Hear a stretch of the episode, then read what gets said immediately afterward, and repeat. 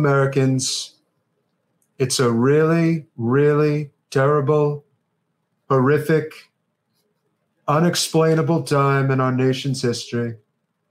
It's really bad. And I worry. I worry not just for myself because I'm the most important person, but there's a lot of important people here. It's important for people to understand that the next generations to come, Gen Z, if you will, their lives are going to be ruined without the Donald in charge. and it's not one. looking promising. I came on here tonight to let everybody know about what actually happened, what's going to happen. Oh my goodness. It's not looking good for me right now, ladies and gentlemen. No, but we're having our show now. We are having our show. And I think it's important that we bring in these two wonderful kids that I think understand the situation quite well. They are making America great again. Again. Without further ado, my wonderful young lads, CJ and Braden. Yes, it's the Gen Z report. Thank Get you. yourselves in. It's the Trump report, and we're calling it Gen Z just for tonight. Let's get them in here. They're great kids, really great. Oh, for God's sake. Okay, you can go now. As you're probably aware, I have been indicted for a completely ridiculous, unprovable crime of which I didn't commit. Stormy Daniels is a has been, wannabe. She wanted me. I didn't want uh-huh. her. She couldn't take no for an answer. So she made up this terrible story. And now apparently I'm in a lot of trouble. But believe me when I tell you, it's only temporary. I will turn myself in like a good, honest citizen. Yeah, that's you. That is exactly what I am. It's gonna, it'll be over with. All right, no this we're gonna move on now and talk about you behind your back. Fair enough. You can talk about me, but just remember, I'm really special here. I didn't do anything wrong. I'm a great citizen, and we will make America great again. Again. Forever. Thank you. All right. It's just terrible. Okay, so go ahead, CJ. Guys, CJ's you're you're moderating. Go ahead, have at it. We got to get into this off the top. Yeah. Uh, so the big breaking news uh, of today was that Trump has been indicted. Uh, again, the back uh, the backstory uh, for this situation is is that there for this specific case, um, the specific crime has been within the 20 from the 2016 uh, elections in the state of New York where uh, Trump had paid money to his lawyer to then pay money to Stormy Daniels uh, as hush money uh, to stop her from coming out with his story of what happened. The reason why this indictment is a felony and not a misdemeanor is under the guise of creating election fraud by keeping information from the public. Uh, otherwise, this would probably be a two year jail time, maximum misdemeanor offense. The fact that the president or a former president uh, has been indicted with anything and charged with a crime is something that has not happened uh, in modern US history and is therefore of great significance. What will come of this uh, indictment and if there will actually be anything more than, say, uh, house arrests or if there will be anything that would bar uh, election from running. Uh, we'll yet to see, but that is what our current circumstances are. Uh, so we're going to be talking a little bit on feelings on that. Uh, as you can also see, it is uh, just me and Braden today. our hey, what are we? Chop liver? We're sitting here with you guys. You know, we're here. Of, we're present. Of we're the here. of, of the Gen Z portion is okay. just Braden and I. um, uh, so we're going to have a little bit of a shorter uh, evening, but we still have a few topics that we're going to be talking about today. So after our Trump uh, indictment, we're going to be just having a reminder of the very, very important Wisconsin race. Uh, then we're going to be talking about uh, gentrification and the effects on the housing market, which has put a lot of housing dreams out of our dreams. and then also talking about potential economic solutions to help alleviate uh, issues that are happening, but we will get more into details on that. Uh, previously, we are going to be talking about labor. Uh, that is something that we are going to be pushing to next week. Yeah. So, without further ado, Braden, hey, There's indictments. Hey.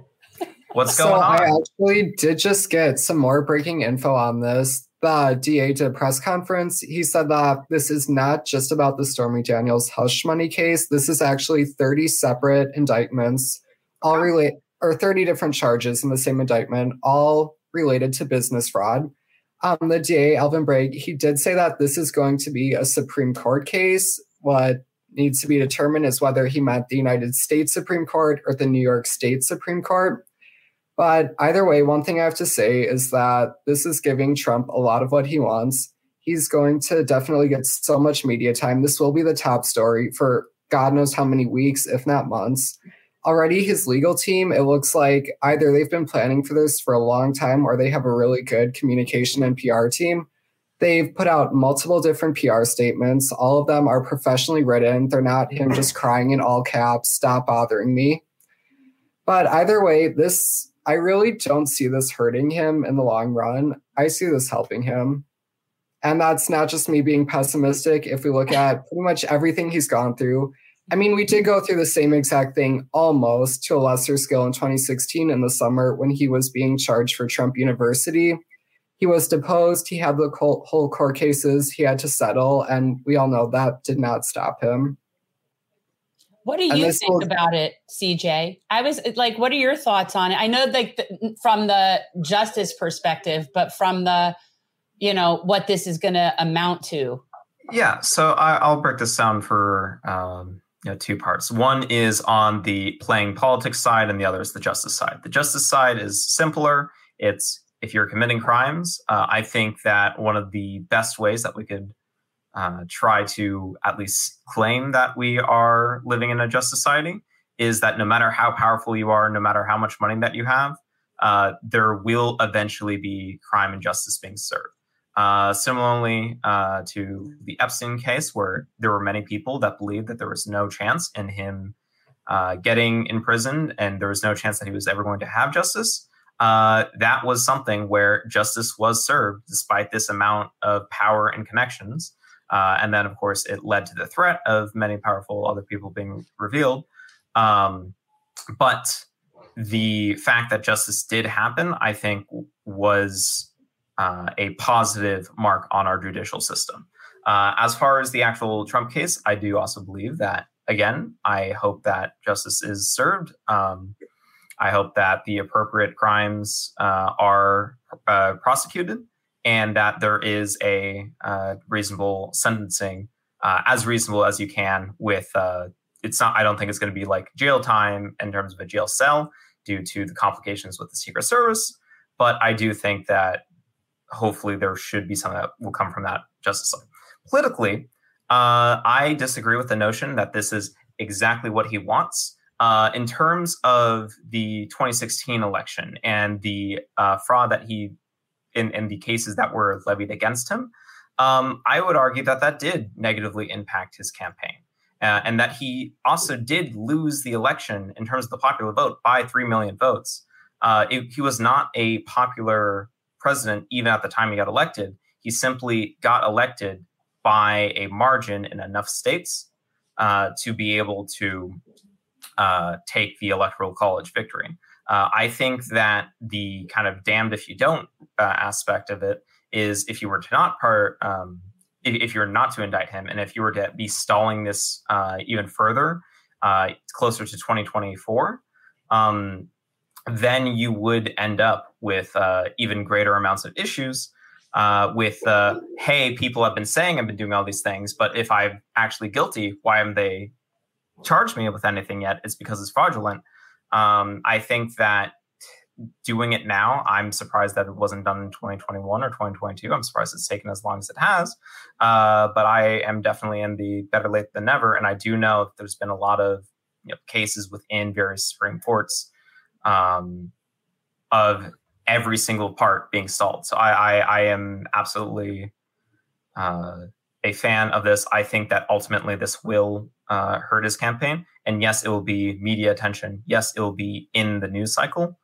But I don't think that it is something that is going to be a net positive uh, for him because everyone knows of Trump.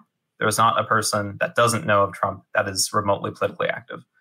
Um, so I, I think that, and there are a lot, of, a lot of opinions about him. So I think that, again, having justice can cause some sort of beneficial efforts. What do you think? I think he's um, only in trouble because I think he may have met his political match in Ron DeSantis, who I think is now just itching to get into the race. Uh, I think in some ways, you know, it's like when you're trying to take down a big fish, you know, you want to try to see what you can make stick to the wall. I personally think that the one crime that Trump should have been prosecuted for was his violation of the emoluments clause while he was president, basically using the presidential office to enrich his family.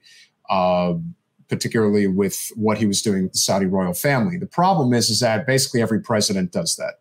So if you're going to go after a real consequential violation of the law, not to say that, you know, obviously paying hush money by law is a break isn't, a, you know, it's a, it's a federal offense, but at the same time, we're talking about, you know, what's really having a direct impact on the American citizenry and violating the emoluments clause uh, basically having his son-in-law be a proxy for him to the tune of billions of dollars with the Saudi royal family. But we're let's is, focus on this. Like yeah. we're focusing it's on. Like I'm not convinced thing. that this is going to hurt him politically. I think it's.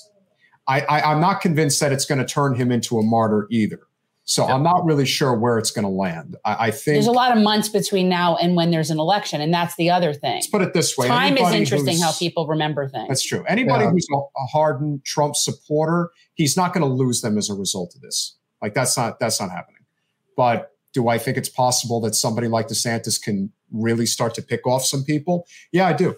I, I think he could do that, and it'll be interesting to see how that race unfolds. Uh, but in terms of trust in the justice system, all I can say is, and all we said today on social media, let this set the precedent that for all of the ghouls that are out there, whether it's the federally elected officials, the corporate oligarchs that have been breaking the law left and right forever and ever, that now their heads are on the chopping block. That would be nice. That's that would be the ultimate, you know, conclusion yeah. to this indictment. Is not necessarily that anything of significance may happen to Trump, but will this set the precedent for everybody else? Because you see a lot of people doing their little happy dances all the while. I'm thinking, yeah, yeah you're celebrating they... people that you know probably need to be indicted as well. Yeah. Yep. So what else? What else do we have on that? Where were we going next with this? So, Brendan, do you have anything? Because we've let you open up. Do you have yeah. any counterpoints? Because you're yeah. you, your and I's uh, opinion on this is definitely uh, inverse. I, I want to clarify that I wasn't saying that I don't think this indictment should happen. Um, like yeah. you said, justice is justice, no matter who it is, no matter what time, no matter what circumstances. So I am happy that that's happening. I'm just saying that with Trump, the man is smarter than we give him credit for because he knows how to turn any scandal into such an amazing opportunity for him. And one thought that I had, he's really going to be helped out with evangelical voters because if you look at the statements that he's putting out, he's almost positioning himself to be like Jesus. He's talking about how he's this great victim. He's taking this attack for the whole movement um, he's been conversing with the January 6 prisoners, people who raided the Capitol and as a result have been sentenced. He is, he knows what he's doing, just like when he did the Waco rally. Obviously, what do we know Waco for? People standing up against the government, even though that was not for good reason at all. So, if his messaging on this stays consistent, I'm happy he's indicted, but I don't know that it will actually hurt him other than with the few handful of people left who are true moderates down the line? Okay. Uh, I, I, would say that you basically, uh, to, to my knowledge, in terms of federal standing, that there's not necessarily a stance on, hey, here's moderation, uh, especially with other topics, but those are for topics in the other weeks. So for that, uh, wrapping up, we're again for on the topic of Supreme Courts. Uh, we have, again, the reminder that this week is the final week to be voting in the Wisconsin election. Uh, if you are in Wisconsin, you probably are already very aware of the election that is happening, the judicial election. Uh, but this again, reminder for if you know of anyone in Wisconsin and you just want to give them a call, give them a text, reach out, say, hey, please, have you voted yet? Don't push it to the last day, which is April 1st. You can vote early. Don't push it to the last day. Get it done now. Um, this is an election that will determine, again, not only uh, the rights of healthcare and whether or not you have access to abortion in Wisconsin, uh, but also uh, whether or not uh, Wisconsin is allowed to be a democracy. Uh, because for the last decade, you have had, due to massive amounts of gerrymandering, uh, the state legislator has not been able to allow a uh, Democrat uh, majority, despite having multiple election cycles where they have voted for Democrats on statewide elections. So, if you want your state to be something that resembles a democracy, the Supreme Court is a major, major part. Uh, there's also another aspect of that, which comes to uh, talking about the Supreme Court and they're coming in for other elections. Uh, but again, that's another topic for. How does this affect you, Braden? I mean, look, because we're talking about people in Wisconsin. Braden's yeah. in Wisconsin, so yep. you know this is this is stuff that's directly impacting you. So, like, what do you see going on there with this? Well, before I start, I do want to say, as she said, I am from Wisconsin. So if any of my Wisconsin friends are watching this and you do not vote, just know I will find out. And yes, I will beat you up. And that is a threat. um, but gerrymandering probably is the biggest issue facing Wisconsin right now. Like CJ said, the difference in terms of votes to seats is about 20%. So for the past few election cycles, what you typically see is that Democratic state Supreme state Senate and state assembly candidates win around 60% of the vote, but only take around 40% of the seats. It's a famous, I guess, joke almost in Wisconsin that no matter what, if there's a Democratic governor, they can't do anything because the Republican legislator will just block it. That's what they've done we're in a never ending cycle of the governor will do something, the legislator will stop it, the legislator will do something, and the governor will veto it. Um, this race, the key issue for it, though, has been abortion access rights. That's pretty much what every single TV commercial, what every advertisement focuses on.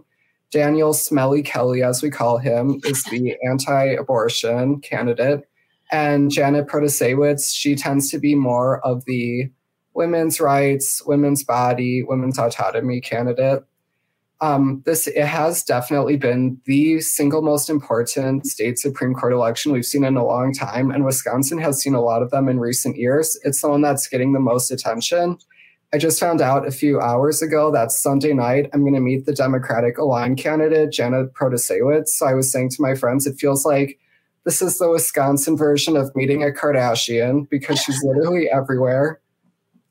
But there is, it's a very good sign, so much involvement among youth voters like myself. I've had a lot of people, because I'm kind of known as a political one, asking me how they can vote, how easy it is to do it. I have people that I'm taking with me to the polls. So I do have a lot of optimism for this race. And that's something that I have not had about anything Wisconsin related for a very long time. And how can you vote? Yeah, how can you vote? So I'm glad you asked that. If you are in Wisconsin, early voting has started. It is an extremely easy process. I've done it many times. You simply go to your polling place. Well, for early voting, you go to your local city hall, walk up to the clerk's office, and just say, I'd like to early vote. It's as simple as that. Oh. They'll check your ID, they'll make sure you're registered, and then you can cast your vote right then and there. Um, you can also I know we like to avoid it, but you can go to the polls on election day the traditional way.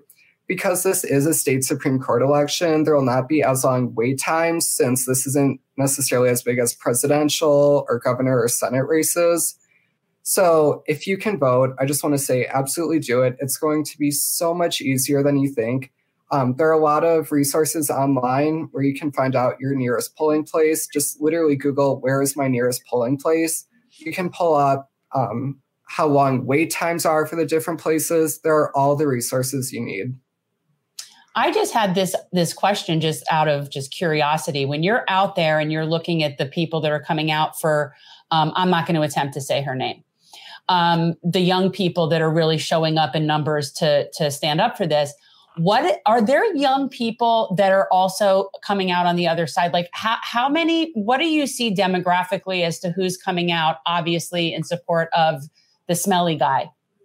Yeah so basically a lot of janet protasiewicz she actually did a whole tv ad about how it's hard to say her name but you should still vote for her a lot of her support is coming from the youth base. Pretty much her two groups are youth and women voters. As far as Daniel Kelly goes, he really is only getting support from older voters, um, at best middle aged, usually all suburban voters. There really is practically no youth support for him. Um, I'm at a college campus right now. A lot of people could easily name Janet Protasiewicz. We have a lot of people canvassing for her our sidewalks have been filled with people handing out flyers for her. But other than a single table one time, I haven't seen any of that for Daniel Kelly. And I have not heard any people my age bragging about how they're going to vote for him. Good. Good. I mean, that's what I would expect. So I'm I'm just glad to hear that there's not like some new rash of like young people that are coming out like Alex P. Keaton and like uh, voting for the right winger. I think it's also different because of the fact that you know Ron Johnson was a, is has been a U.S. senator and you know an elected official uh, in Wisconsin for a long time, even though you know, of all the statewide uh, elections that were going on in the country, we thought Mandela Barnes's race was as important as anyone, and the fact that yep. he lost by such a razor thin margin. And I think the same is true for your governor. Even though you know he is a Democrat, he's also very well known, and I think that that familiarity is a really common thing. I don't know if the same could be said for Judge Kelly, and if that'll have the same type of impact. But I definitely think the fact that there is still this issue of abortion that has been put front and center, which is important, and also the fact that they could redraw the maps in Wisconsin. Wisconsin yeah. is probably three or four of the worst states in the country when it comes to electoral map, um, you know, uh, district, district uh, gerrymandering. Um, you know, it's it's probably three of the four states are, are GOP that are like that. You know, you've got you know, some Democratic states obviously that do the same thing, but Wisconsin is as egregious in many ways as Ohio is. And not to say that they wouldn't be states that wouldn't necessarily be swing or even lean red for that matter.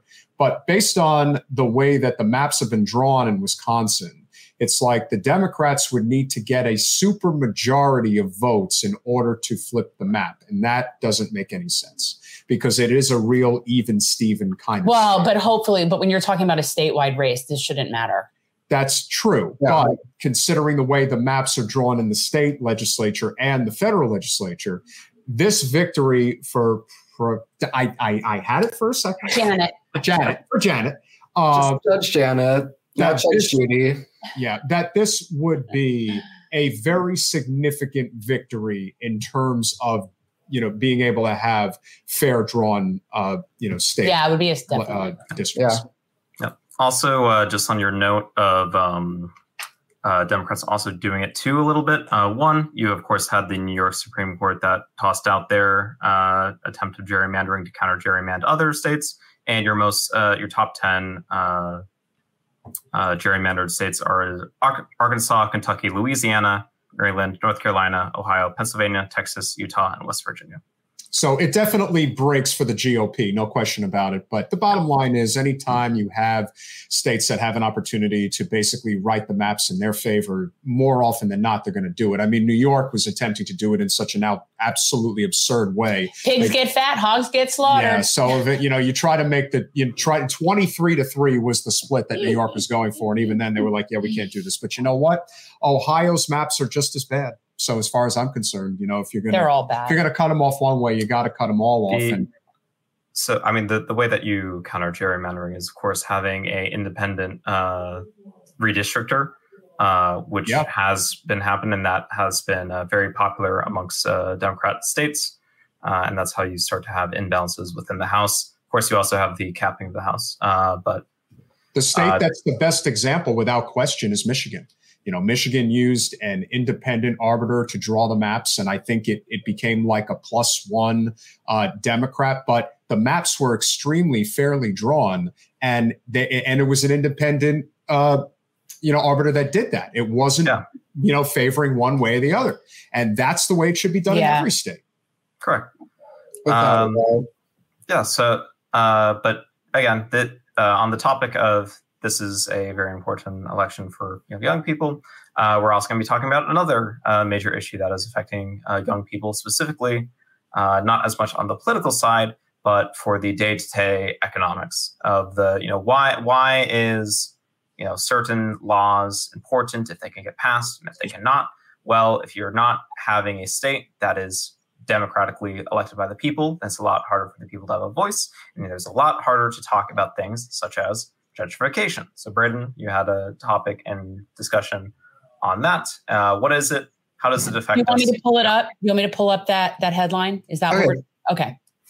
So, for those of you who do not know, gentrification that is the process where an affordable housing, usually in areas that tend to be kind of low income but have suddenly become trendy, that affordable housing gets bought by developers, usually very greedy developers.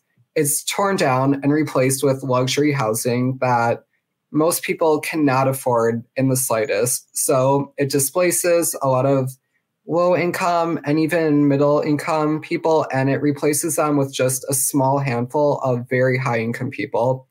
So, this is one of the main things that's driving the housing cost crisis.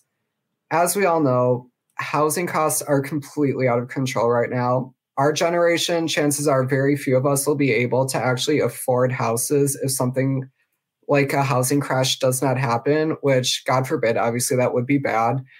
But housing is it's skyrocketed over the past few years. There is no way to sugarcoat it. There's no way around it. There's no way to make it better. I, for one, think that I'll probably be staying in an apartment or a condo for much of my life. And it's not like I'm choosing a career that's low paying. But one of the key causes of this, like I was going back to, is gentrification. So this has been dominating local races, local elections, and government. As you can see, there is a headline about the Denver City Council race, where right now gentrification and affordable housing is the issue. If you want to be elected, you talk about it. If you don't want to be elected, you don't talk about it. Um, this is happening all over the country. Nobody is safe. So, for example, I have a deep connection to the city of San Antonio. I have family there. I go down there all the time.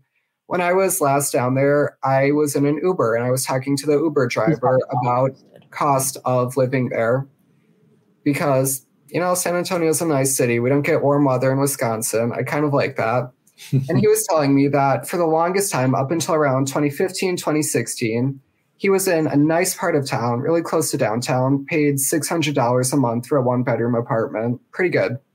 His area started becoming really trendy. Now, all of a sudden, less than three years later, he's paying $1,500 for that same apartment. He moves, he goes to a different area, same thing happens, moves again, same things happens again. And it keeps happening. So all of our cities soon will be gentrified unless action is taken. That is where we go to local government because there are actions that they can take. So, putting restrictions on the raisings of rent, um, determining who can actually buy buildings, and making sure people don't tear down affordable housing with the intent just to replace it with very high income housing. But, CJ, I want to get your thoughts on this because I know you had an economic model you wanted to apply to this, yeah. and that you can provide an economic mindset and perspective. Sure. Uh, yes. Yeah, so again, uh, as a background to new viewers, I am some. I, I got a degree in both the finance and economics, uh, BA, not BS. Um, but uh, the, the, the main point is uh, applied versus.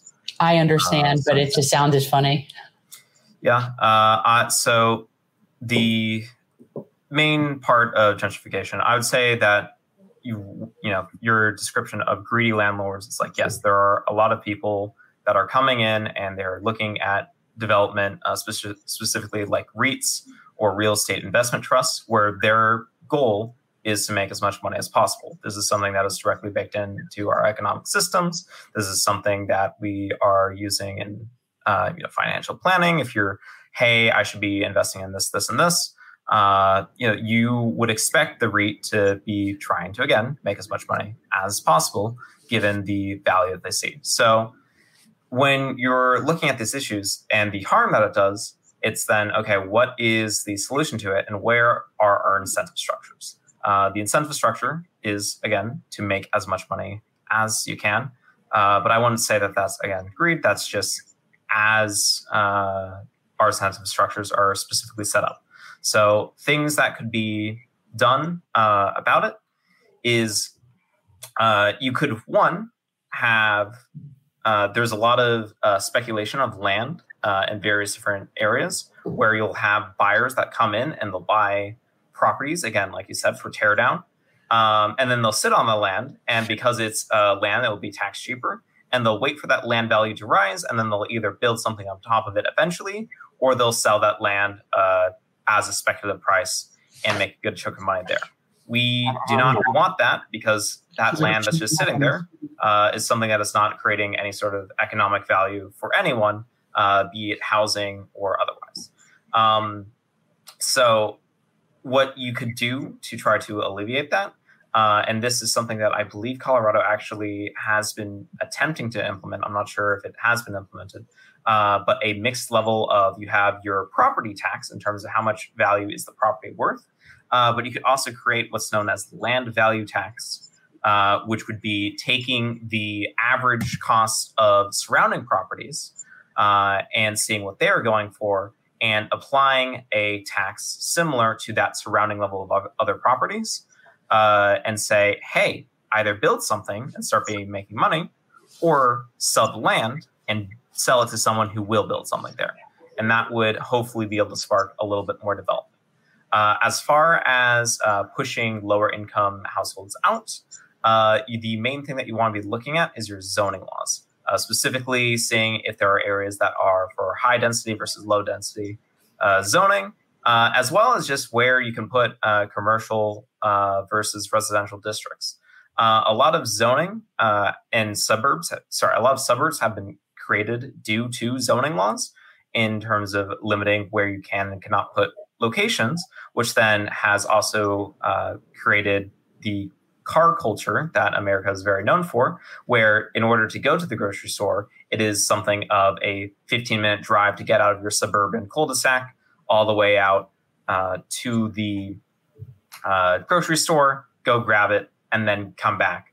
And you need a car. That's not something that's walkable by allowing for looser zoning restrictions. Obviously, you don't want to be putting a factory right next to a schoolyard. Uh, and there's still things that can be done that other countries are able to do a lot better, which is saying, hey, specific industries or specific parts you do put in these areas. But for commercial and uh, residential zoning, if you were to allow that to mix, you could at least have, over the long run, a much better mix of walkable cities, which then also is a lot less cost to low income households. Uh, as far, but as far as trying to outright limit, hey, you cannot be building this amount. That's not something that's necessarily feasible. So that is kind of the, uh, for my understanding of economics, uh, that is kind of the diagnosis uh, of the problem I have, and then I can go into a little bit more. Sorry, the diagnosis and solutions for the problem uh, but I can also go more into how it affects us and the uh, effects that it has uh, on youth as well. Uh, yeah. Well, I mean, I think we also need to touch on what the cause of this is just like unfettered greed, right? Like that that's what we're dealing with. And I think there's ways that that you can have policies um, which I mean, yeah, it's incentives, but and there are similar things in play. Like, for example, if a developer wants to build this, they also have to make sure that they do this, this, and this, and this, and create um, whatever certain amount of less expensive housing, or make sure that you have the right resources and the right infrastructure in place, but so many times they don't do it. We had that down here in Weston years and years ago. And the developers paid off whoever they paid off, and they never put in the appropriate infrastructure. And lo and behold, 10 years down the road, you have classes of kids that don't have the right amount of high school space. And so they started having to like encroach on other municipalities and pushing everybody east. Like it was such a pain. So my point is there's ways when you have developing to force basically, um, them to uh, take into account that not everything has to be profit and communities have to ha- allow for people that are not wealthy to exist in them. Yeah, and, you know and, what I mean. Like, there's ways planning thing. but yeah. yes, my, my point with that is that you, uh, of the zoning laws that do exist, uh, what they have caused is hey, you can only build this amount of houses in a certain area. There are zoning laws that say this area is for single family houses. No, you cannot put an apartment complex here. No, you cannot build these structures here.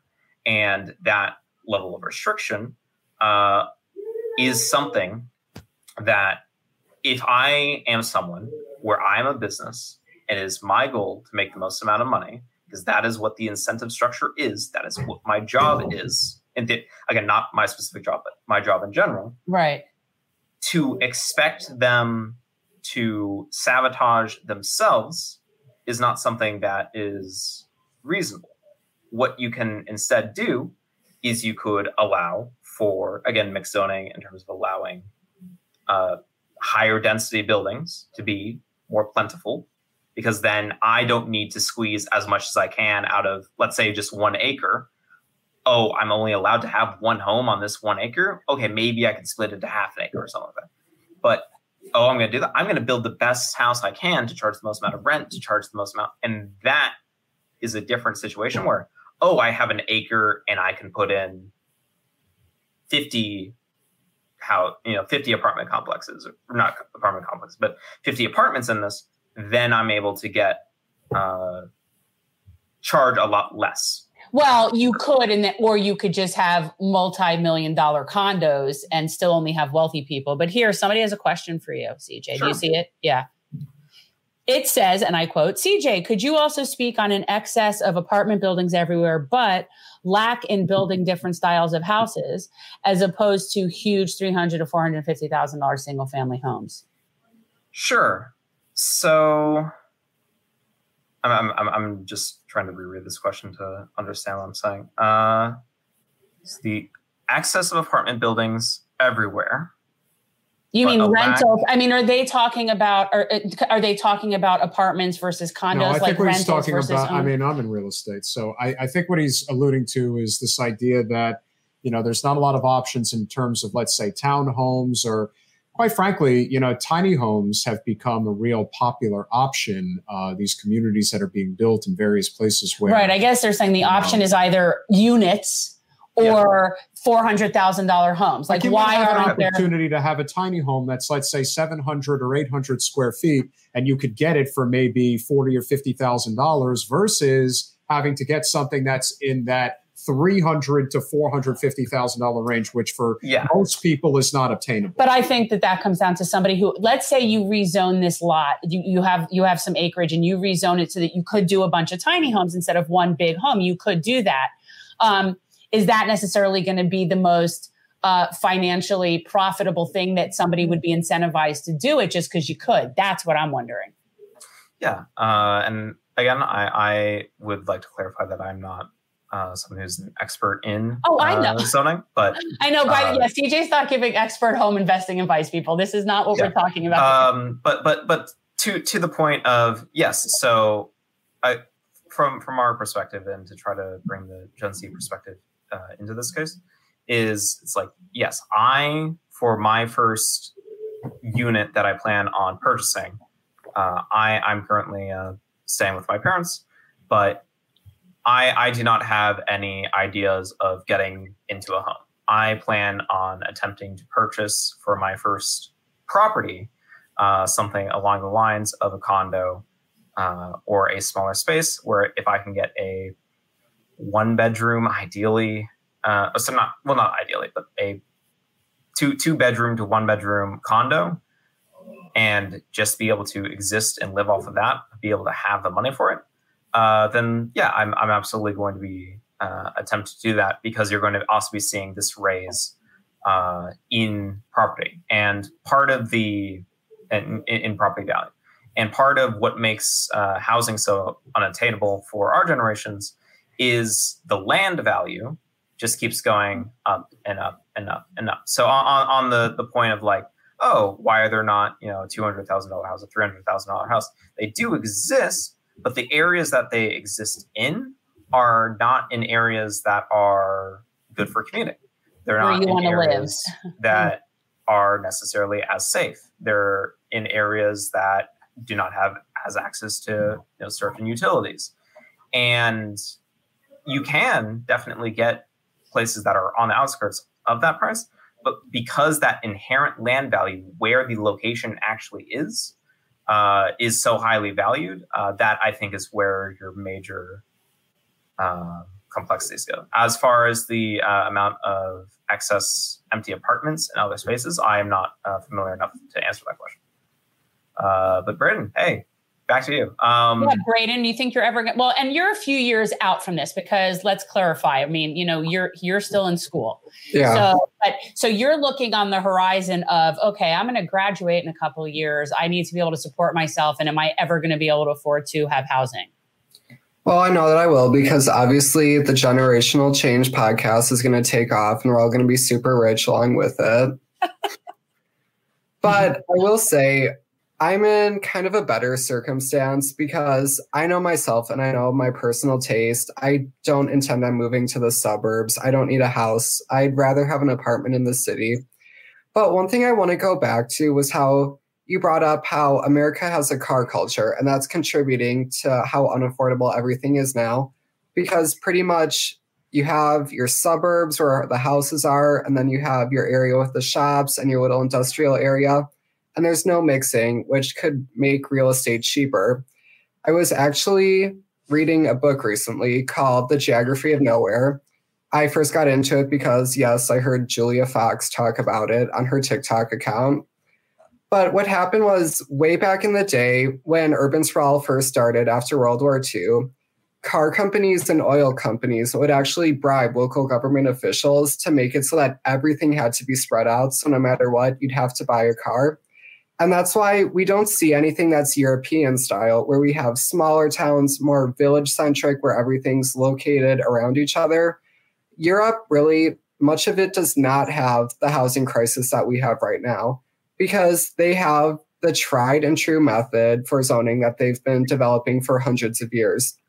Now, other more recent countries like Australia and New Zealand, because I was looking at moving to those countries just to get away from all the crazy, they have the same problem because they adopted the same US style we did, which is to separate everything apart from each other, and not have any mixing. So I think that for the future, if we do want to bring down real estate costs, we need to start over. We need to build new towns and we need to build them in sustainable ways that will make it so that you can live in a place where it's nicer and have it be affordable. Now, I also want to say that really, I think we might have a housing crash soon. And for starters, I'm not an economist, I'm not a realtor, it's not my department, but we're getting to an area where the majority of people cannot buy homes. At most, they can rent them. And my thought is, what's going to happen? Because there's no sign of this slowing down. If everyone cannot buy any houses, nothing gets sold, and then it's seeming like something drastic will happen, even if it's not a full on crash. That's a valid point. I mean, that's a good, uh, yeah. If, if nobody can afford to buy houses, then what happens? I mean, you you I'm, I'm telling you, we're ending up with like these indentured servitude serf class that are going to be like like indentured servitudes living for their room and board. That's like, the intent. To clarify, the United Kingdom is also going through a uh, housing crisis. Uh, Canada has a worse housing crisis than the United States. It's not just a United States issue, and also, like you said, Australia and New Zealand. I'm not as familiar with their uh, housing markets, uh, but this is definitely something that has been affecting our generation worldwide. Um, again, another part of uh, the housing prices going up is that housing prices, uh, sorry, house, houses tend to be the largest single investment that any household makes. Uh, it is their biggest asset, and it is the governments are very highly incentivized to keep housing prices going up and up and up. Uh, that's good if you own a house because you are able to have appreciation on your asset and you're able to then go from that you know hundred thousand dollar house into that $400,000 house, into that $600,000 house over the course of you know many many years because part of that is you saving up your income and paying down your mortgage but the other part of that is your uh, housing prices going up the issue is is that part of that process of that $100000 house is now $200000 and wages have only gone up you know inflation has only gone up to where it would be worth you know $180,000 after inflation, we'll just say, um, that this process is then only su- subsidized by new developments. Now, those new developments are great for then being able to have that new $100,000 house to start the cycle over. But again, you get larger and larger and larger cities and more and more uh, density. And we are having a uh, stabilization within our populations. We are having a stabilization uh, to where we do have enough housing, but people don't want to have their house that they bought for $600,000 only be worth $700,000 after owning it for five years because it should be at $800,000, something like that.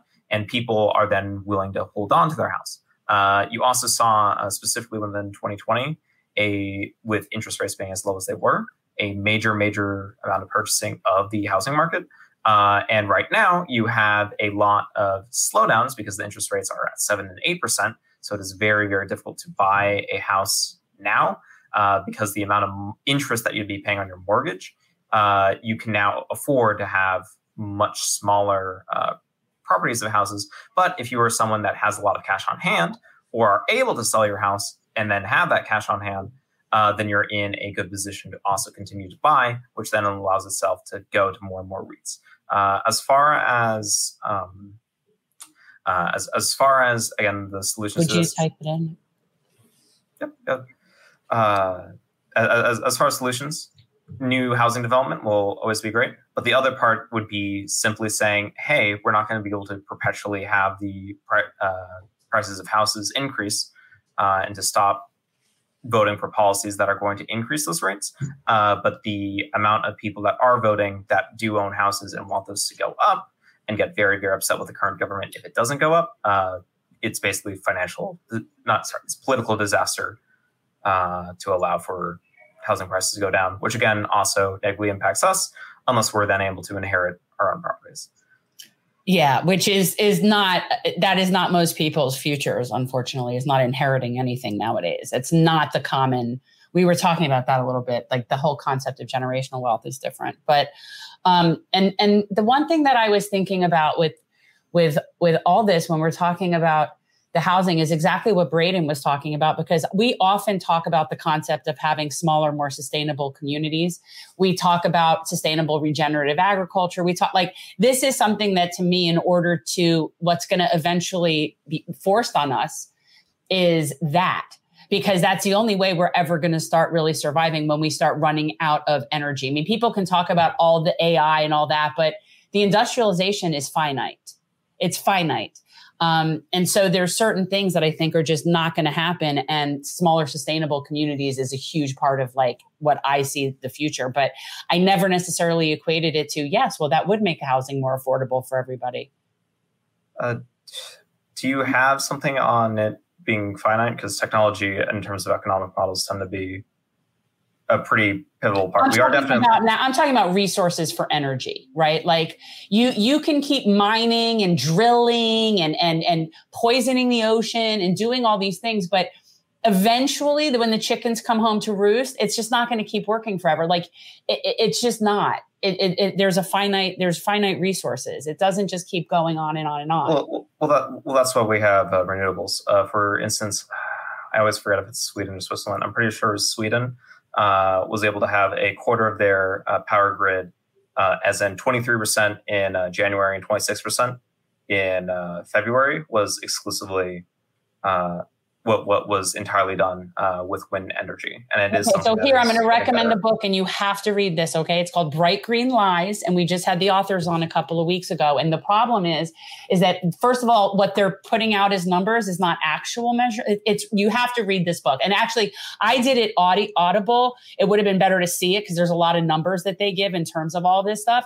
But the reality is, all of those renewable energy things require energy to create. So, in other Correct. words, when you're talking about wind turbines and the energy to run them and clearing the land and the deforestation and all of this, and what you end up with as a result in terms of the actual energy, it will not be able to compete with what we have as industrialization right now. I there is not enough pivot into nuclear, but well, and that's and that also has many, many not, downfalls. It is. No, it not. Again, I'm I'm getting tired of people saying what they say about nuclear because they're really naive. No, no, no. I'm okay. I, I don't have a problem with it. I'm yeah. talking at it from a from a the only way we're of, getting off of coal and natural gas, which are the two most detrimental energy extractions that we utilize on this planet, especially hydraulic fracturing for natural gas, is nuclear power. It's that true. is it. And yeah. being able to accept the fact that every energy source comes with a risk, but Series 4 nuclear has a way of replenishing its nuclear waste, which is a huge problem, is ultimately the future. And it's part of the reason why it gets pushed back as hard as it does. Uh, everyone knows that when it comes to coal and natural gas, there's much more profit involved in it than there is in nuclear. It always comes down to money. It always comes down to power.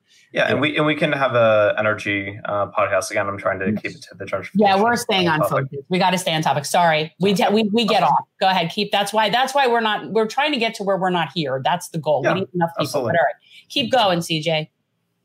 Yeah, uh, I mean, I, I don't have uh, much else to say other than like, yes, we are currently in a place where our incentive structures are, uh, you know, stacked in such a way that you're supposed to have properties that are constantly going up. That process of property values constantly going up makes it very hard to obtain unless there are new housing developments. Uh, and that news housing developments can only go for so long. And the news housing developments are more profitable if you're able to sell for higher prices. And so those are the things being prioritized. And so the best way to try to combat that is again trying to combat zoning laws legislatively. Um, but uh, uh, other than that, there's not uh, as much that we can do other than trying to do what we can to save. I can say of the people that are around me, um, who they are planning to try to attempt to buy their first home in their 30s, which is later. Uh, and then, of course, there is the delays with um, paying off student loans first or trying to pay off student loans at the same time of that. If uh, you know there were to be help from that, that would go a long ways in being able to put money toward a house. We'll see how that goes. Not holding out hope, but still, again, trying to identify the problem and seeing what we can do. Cool. Yeah, so. we've had issues with that with dirtbag. Don't, who cares? Don't even bring it up. Okay. Uh, Brandon, do you have any uh, closing thoughts before we uh, wrap up today's podcast? Just that there are a lot of issues facing America right now. Obviously, there's no way around it. But for all the issues that we talked about today, there are solutions. We talked about potential solutions for the energy crisis, we talked about potential solutions for the housing crisis. Trump, he's a little too unpredictable. Can't really give a solution to him. but for everyone, our generation, I say just keep the hope things will move slowly, but eventually, if we keep the passion, things will get better. Sorry, I know that was really philosophical. No, it was, and it was, but it was, it's true, and I think it, it's, it's right. And um, somebody in the chat is talking about the Assange rally, and that is something that I do want to at some point get into with with you guys and your generation, like the whole First Amendment thing. So let's quickly, if we're done, let's wrap and brainstorm what we want to do next week, and that's sort of like you know. Yeah. So so so next week, uh, again, this week was originally supposed to be uh, on the topic of labor. Uh, we of course again had scheduling conflicts uh, with our other members, so that's tentatively being pushed back to next week. We'll have a better explanation and hopefully discussion on uh, labor coming out to next week, as well as, of course, uh, if the results are out, uh, talking about the Wisconsin election. And then we will see what else uh, is for topics. But other than that, thank you, yeah. everyone, for joining. Uh, to summarize, Braden, uh, hey, there's issues. Guess what? It's also solutions. The fact that we know some of those solutions the hard part is supposedly done. Now we just need to get them implemented. So uh, you know, try try to have some hopium. Don't fall to doomerism. I appreciate that. So that's a good way to end the Gen Z report tonight, guys. And then check in next week. We'll be back next Thursday night, nine o'clock. Um, it'll be some same people and it'll be some new people. And um, we're just going to keep the conversation flowing. So free thank Trump, you guys. Free Trump. Nobody's free, freeing Trump. Free Trump. Bye, free all. Thanks for watching. If you want to support our mission to transform politics into service, please like this video, subscribe, follow us on social media, and consider joining our Patreon, where you'll get early access to our interviews as well as other exclusive content. Links are in the description. Peace out.